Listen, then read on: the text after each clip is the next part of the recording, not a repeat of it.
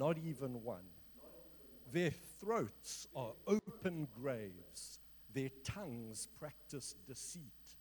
The poison of vipers is on their lips, their mouths are full of cursing and bitterness. Their feet are swift to shed blood.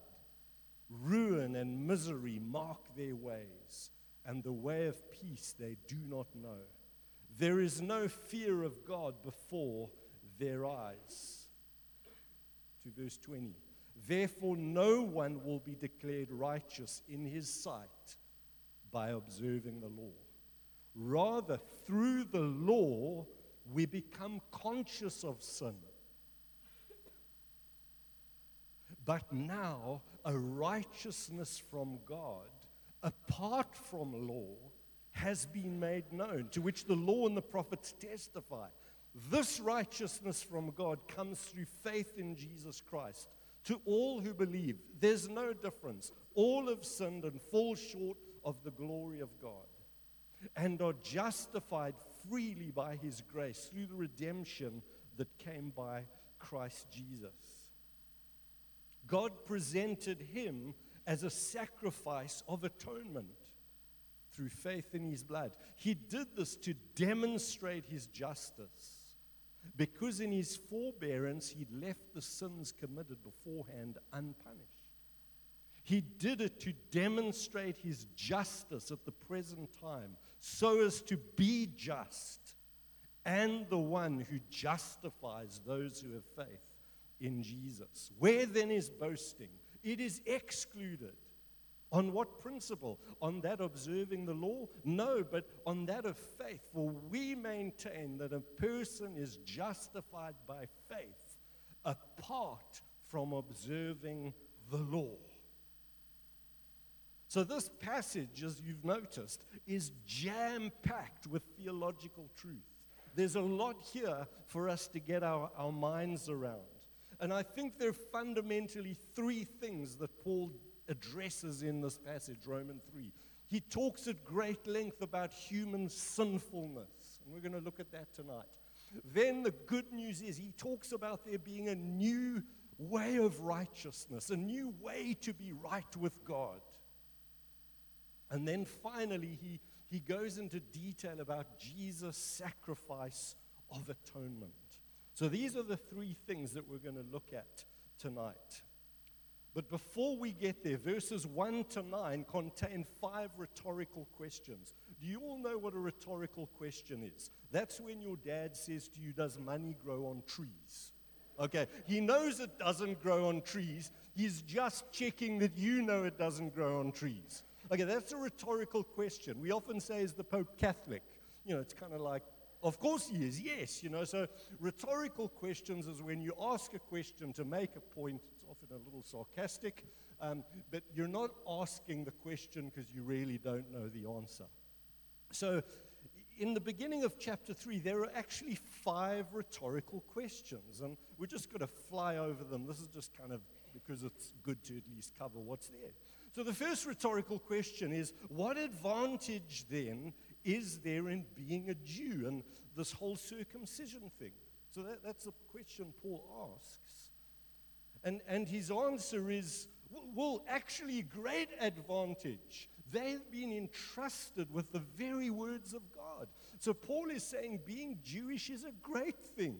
Yes, there is an advantage to being Jewish. You've, you've been blessed with this heritage. You were the nation in, out of all of the nations of the world that were entrusted with God's law and with bringing God's Messiah into this world. The second question he asks and then answers is well, what if some people didn't have faith back in the Old Testament? Will their lack of faith nullify what God was up to, God's faithfulness? So, so he's asking the question well, what about Jews in the Old Testament that didn't believe in God? And his answer is, well, it doesn't really matter because God's doing his own thing and nobody's going to stop what God's doing. The third question is, and it's built on this idea you know, the more I, the worse kind of a person I am, if God then saves me, the more it reveals how awesome and gracious God is. You understand that principle? If you're a really terrible person that's murdered a thousand people, and then God forgives you and brings you into his family, it really shows a lot about how gracious God is. So, actually, the worse somebody's been, when God saves them, the more God is glorified by that.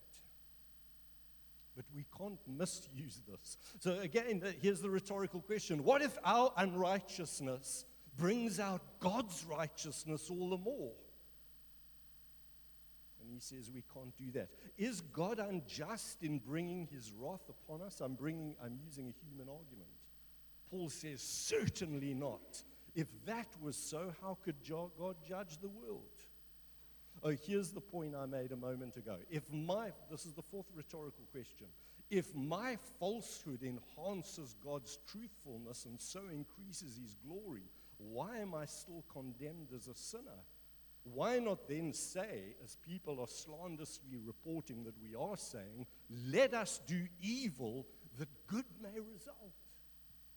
And Paul's answer to that question is their condemnation is deserved. If you're thinking like that, you, you don't understand the gospel. And his fifth rhetorical question is this. Again, it's about the Jews. What shall we conclude then? Are Jews better than the Gentiles? And his answer is not at all. We've already made the charge that Jews and Gentiles alike are under sin.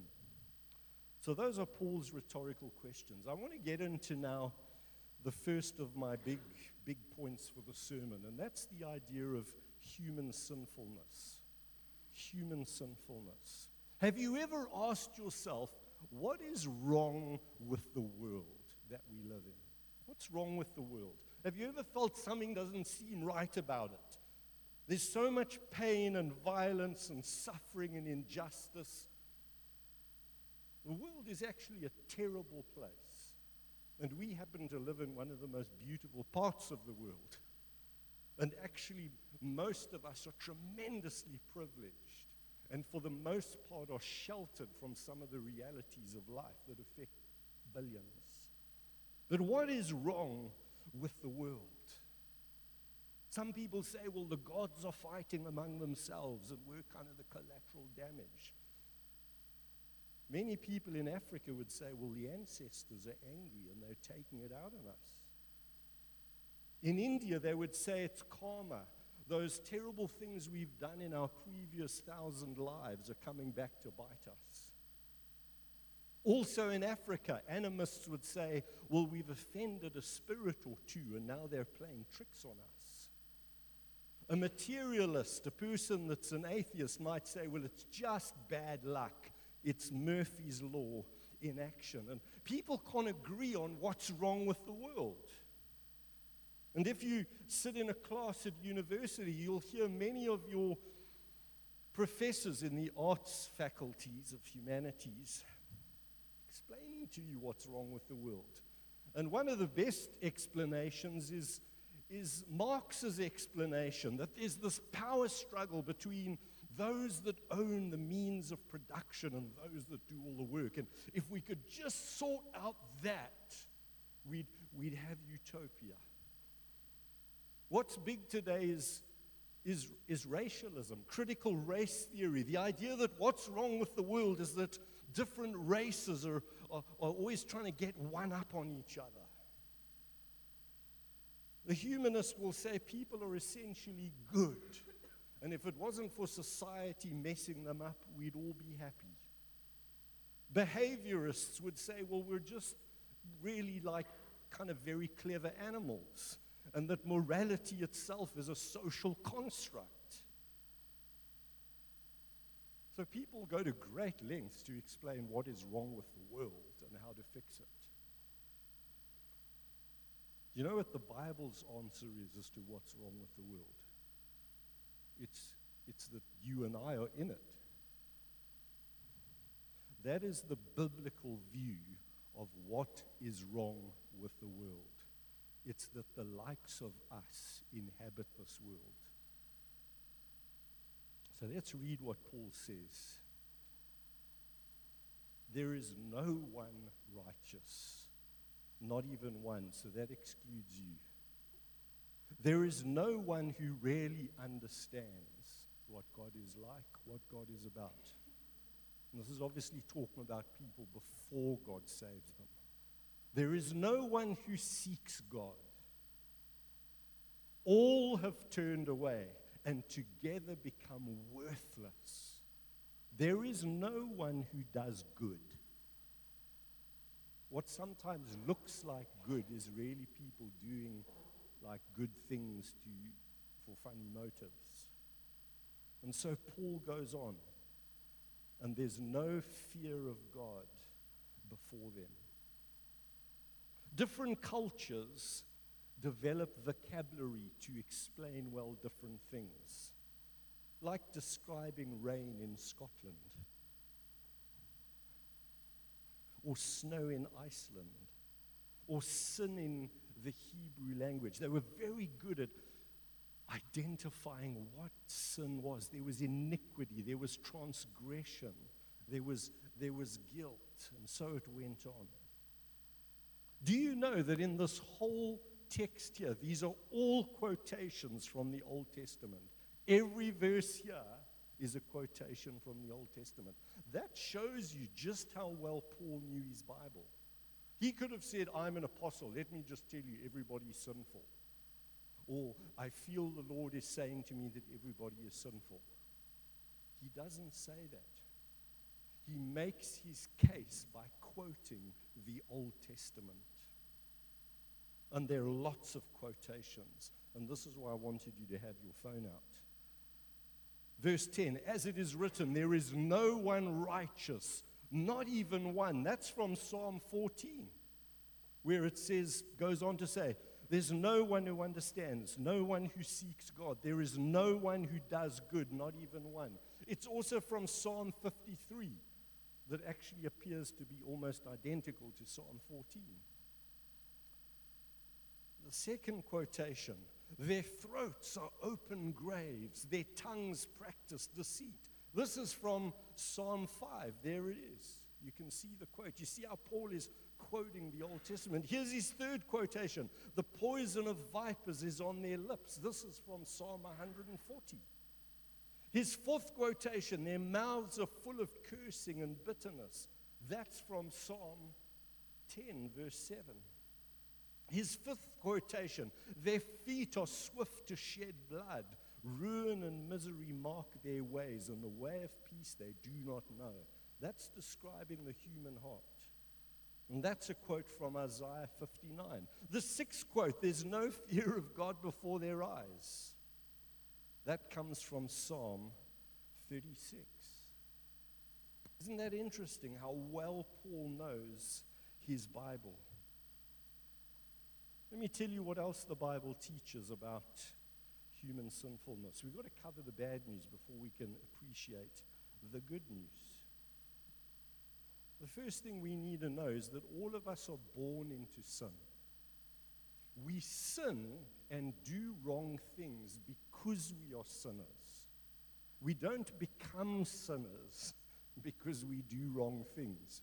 Sometimes we get that a bit muddled up. Paul writes later in Romans 5, he talks about sin entered the world. And in Paul's mind, that's why we all die. Because all have sinned, and the wages of sin, the result of sin is death. In Genesis 6, we read God saying in, in the sixth chapter of the Bible that every inclination of the thoughts of people's hearts was only evil all of the time. The Bible doesn't paint a pretty picture of human nature, and that's why God destroyed everyone in, in the great flood. Psalm 51, uh, where David is confessing his sin of adultery and murder and a cover up. And he really gets it. He comes before the Lord and he says, Surely, Lord, I, I understand this now. Sin is not a new, a new development in my life. Surely I was sinful at birth, sinful from the time my mother conceived me. That's what the Bible says about human beings. They are sinful from the moment they are conceived. You might find that hard to swallow, but that's what the Bible teaches. Surely I was sinful. Paul, later in his life, even though he's been a, a Pharisee, he was brought up to be a goody goody. His whole life was studying God's word, trying to live a holy life. He says, I know that nothing good lives in me, in my sinful nature, which is the nature that you have when you're born. And I, I experience this because I desire to do the good things, but I can't carry it out. For what I do is not the good I want to do. No, the evil I don't want to do, this I keep doing. I'm messed up, Paul says. What a wretched man I am. Who will rescue me from this body of death? That's how Paul describes his own life. And he was an outstanding citizen. That's why in Romans 3, Paul says, There is no difference. All have sinned, and we fall short, present tense, and we fall short of the glory of God. We fall short of what God intended for us as human beings. This is why we need salvation. This is why we need to be given a new heart. This is why we need to be, be made alive in Christ. This is why we need to be born again and have a fresh start and have our old heart ripped out and, and, a, and a heart of flesh, soft heart put into us. Hence Paul's statement in verse 20. We are getting to the good news. Therefore, no one will be declared righteous in his sight by observing the law. There is no human being who's ever walked this planet except for Jesus who could ever prove their worthiness and their goodness through actually obeying the laws that God has set forth for us to live by. No one's ever been able to do it, and nor can we do it. Paul is quite clear here that the only reason he gave those laws to us in the Old Testament was to make us conscious of our sins. That was the purpose of the law. It was never a mechanism by which we could jump through all the hoops and impress God. That was never going to happen. The only reason God gave us laws was so that we could see what a bunch of failures we all are and how in desperate need of His grace and forgiveness that we are.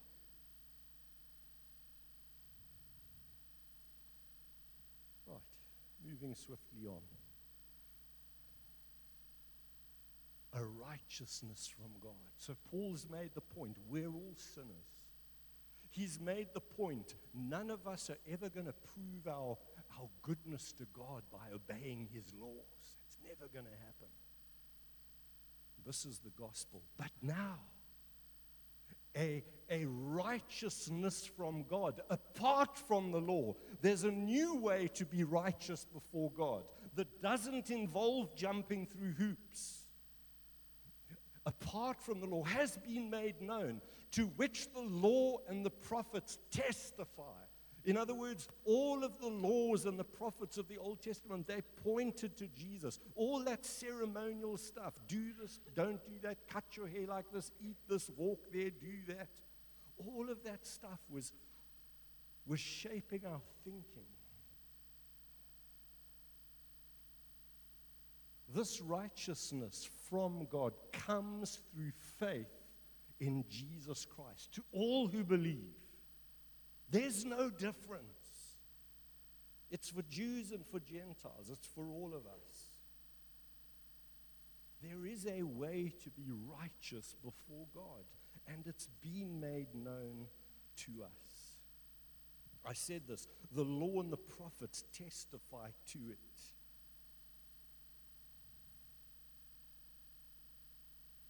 Interestingly, how Paul links back to the Old Testament. What are some verses in the Old Testament that talk about this new way of righteousness? Well, the most famous one comes from Genesis chapter 15, where, where God just randomly selects Abram.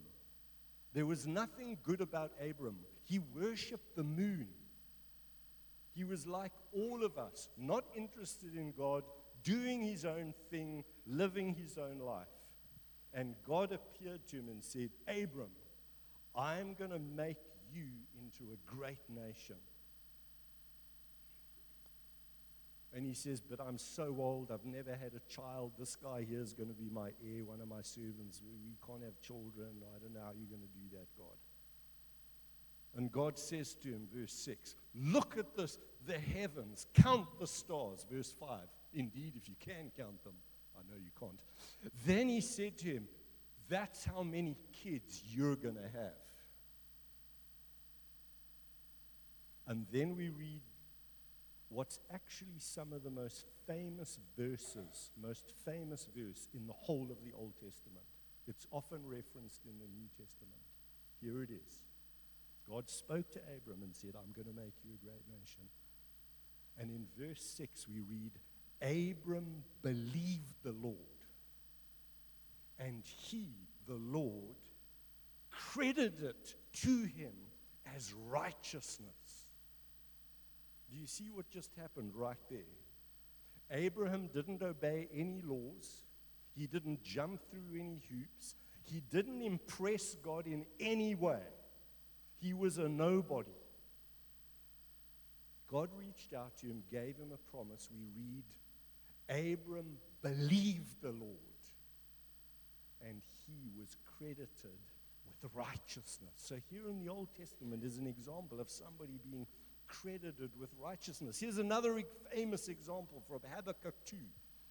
In Habakkuk 2, the prophet Habakkuk is complaining to God and saying, Why are these nations being so cruel to us? Why are you allowing these terrible things to happen to us, Lord?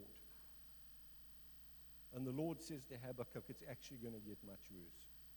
And then there's that whole thing coming about the, the fig tree does not blossom and all that stuff.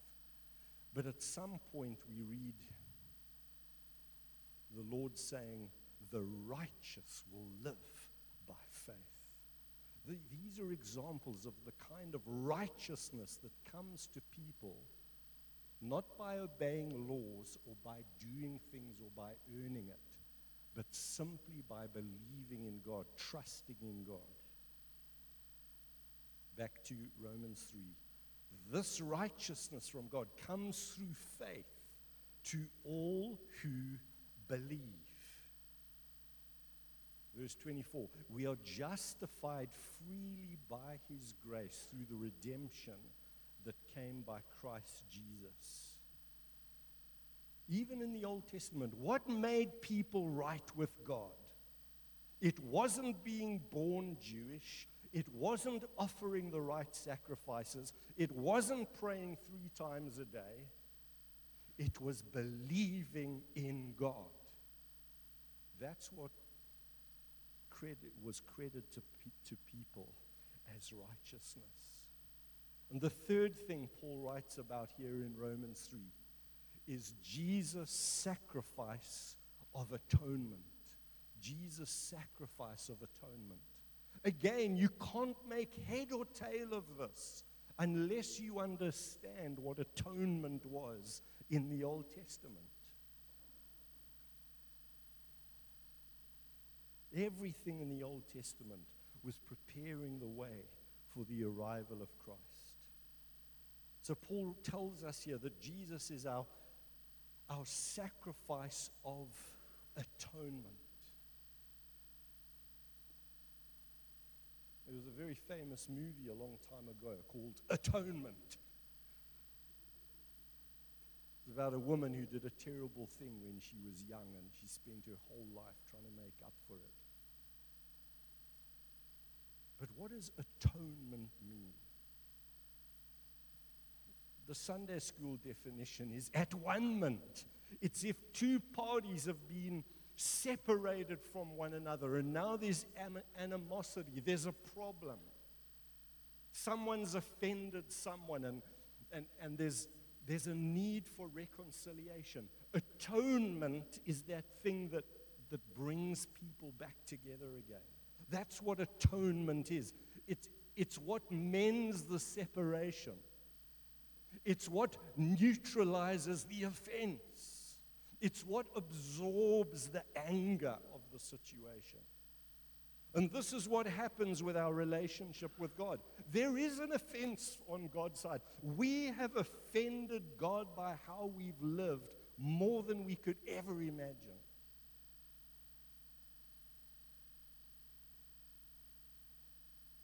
And he is offended. And the Bible says he turns his face away from us. There is wrath and anger, and rightly so, towards humanity and what we've done to one another and what we've done to this planet. And we are not in unity with God. We are not naturally in a relationship with God. There is a need for atonement. I don't know if you've ever had to make up a relationship with someone. Maybe you've really offended somebody. I hope it's all happened to you, you know, so that we can all be human together and not live in cloud cookie land. Then you've got to buy her flowers. I am truly sorry. Atonement. Bake a cake, give a gift, get on your knees. This is how in life we make amends to each other. We have to say, I'm truly sorry for what I said and how I'm offended you. I hope you find it in your heart to forgive me. I'm going to try my hardest never to do that again. I am really sorry. That's how we, we make things right with people. And, and something has to happen to, to make right with God.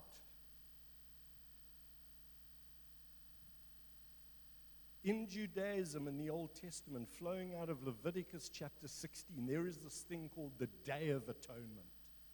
This was the, the most holiest day in Judaism and still is. Yom Kippur. This year it's going to be on Tuesday, the 8th of October. So if you're at Redham, you can have a, a public holiday.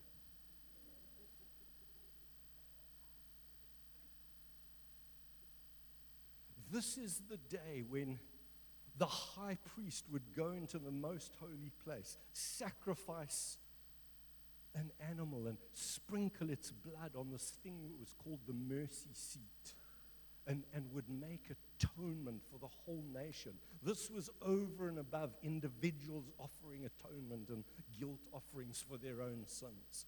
This was kind of the national thing. It was the day of the year where the Jews made right with God. It was offering a propitiation. Anybody know what that word means? Oh, well done, Brad. It's something to do with turning away the wrath of God. That's what a propitiation is. But back to Romans 3. Jesus is our atoning sacrifice, the one that makes us at one with God again and at peace with Him. People sometimes ask, well, why was it necessary for Jesus to die on the cross? Why couldn't God just forgive people's sins? You know, that's what the Muslims believe. If Allah wants to forgive people, He can just do it. People say, well, why can't Yahweh, the God of the Christians, just forgive people? Why, you know, like absolve them, give them amnesty, uh, turn a blind eye. Can't do God do that? Paul tells us why God couldn't do that. He's talking about the atoning sacrifice of Jesus, why Jesus had to die. And he said, He did this to demonstrate his justice. Because in his forbearance, he'd left the sins committed beforehand unpunished. For centuries, when people had sinned, God had just done nothing. He just stood passively by. Forbearance, I had to look it up. It means self restraint. God was holding back. But the time came where God had to show that he was angry with sin and that there were consequences to human sin. He did this, Jesus dying on the cross, to demonstrate his justice. God was showing that sin has consequences, that he is angry with sin, that it does matter, and that he couldn't just overlook it. He did it to demonstrate his justice at this present time so as to be just. And then there's some more good news. And to be the one who justifies those who have faith in Jesus. Why did Jesus die on the cross? He died to demonstrate God's justice and he died to justify those who have faith in Jesus. Romans 5 also tells us that Jesus died on the cross. It was God demonstrating his own love for us while we were still sinners, while we were doing our own thing, not interested in God, going our own way, while we were in enmity with God, He demonstrated His love for us. While we were sinners, Christ died for us. The previous verse says, Very rarely will anyone die for a good person. But someone might possibly, sorry, very rarely will someone die for a righteous man, though for a good man, someone might possibly dare to die. But Jesus dared to die for us while we were against him. In other words, the horror of the cross demonstrates for us the justice of God and the love of God. God has made it possible for each one of us to have a relationship with Him. The offense of our sin can be forgiven. God's wrath can now be averted. Our lives can be transformed. We can be forgiven, made spiritually alive, given a new heart, brought into a relationship with God, experience God's love. These things are all now possible because of the cross because Jesus is the atoning sacrifice for our sins.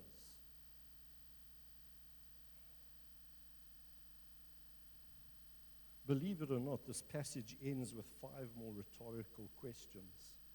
I'm like, really, Paul? You have to ask so many questions. Apparently so. We'll get to those questions in just a moment, then I'm done. So, what's wrong with this world? Why is there so much pain and suffering and hurt? It's because of people just like us. You know, there's that song, Absolutely Flawless. Anybody know that song? We should sing a song, Absolutely Flawed, because that would be more theologically correct. Evil permeates every aspect of the human condition. We can't help ourselves, but we are responsible. But the good news is that we can be reconciled to God. We can be forgiven. Though we were objects of his wrath, we can become objects of his love and have his love lavished upon us, we can be transformed. Jesus' death on the cross was the ultimate day of atonement. Every day of atonement in the Old Testament was just a warm up for that day.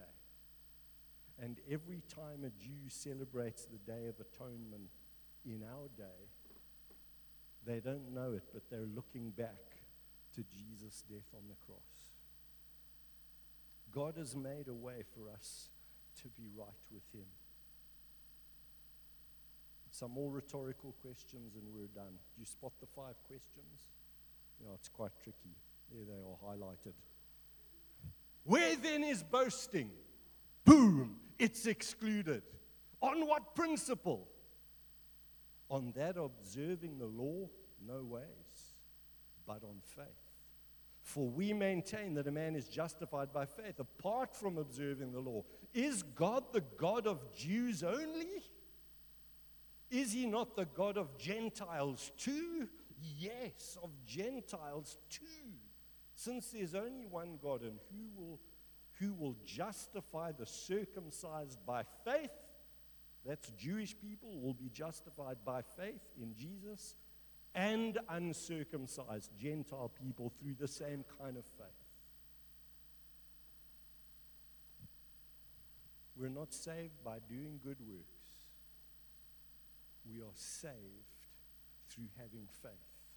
And that faith, that trust in God, is credited to us as righteousness. Let me lead us in prayer. Thank you, Lord, for Paul's explanation of the gospel here in Romans chapter 3. Thank you, Lord, for making it so clear that we are sinners, that there is no one righteous, not even one, nobody who seeks God. That we thank you, Lord, that you have made a way for us to be reconciled to yourself. You've made a way for us to be forgiven, for your divine justice to be satisfied. That on the cross you demonstrated your justice and you demonstrated your love, Lord. And each and every one of us wants to say tonight, we believe, Lord. We believe in the atoning sacrifice of Jesus, in the atonement of his life.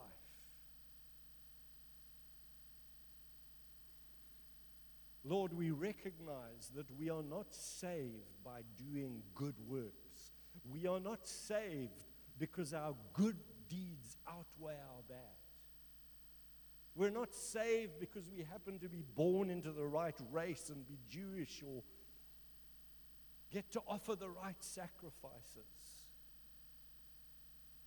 Thank you for setting us free from hoop jumping, from law keeping.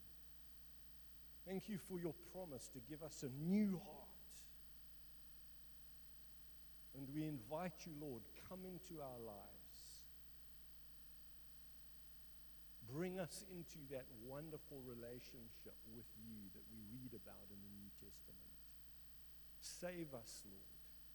Forgive us for the mistakes we've made, the sins we've forgiven, the rebellion deep in our hearts. Cleanse us of our sins and give to us this new, this new righteousness that is available through Christ. We look to you, Lord, and we trust in you, not in our own good deeds, but in your death on the cross. And all God's people said, Amen. Thank you, Howard. Awesome. Won't you guys just stand and, and join us as we worship?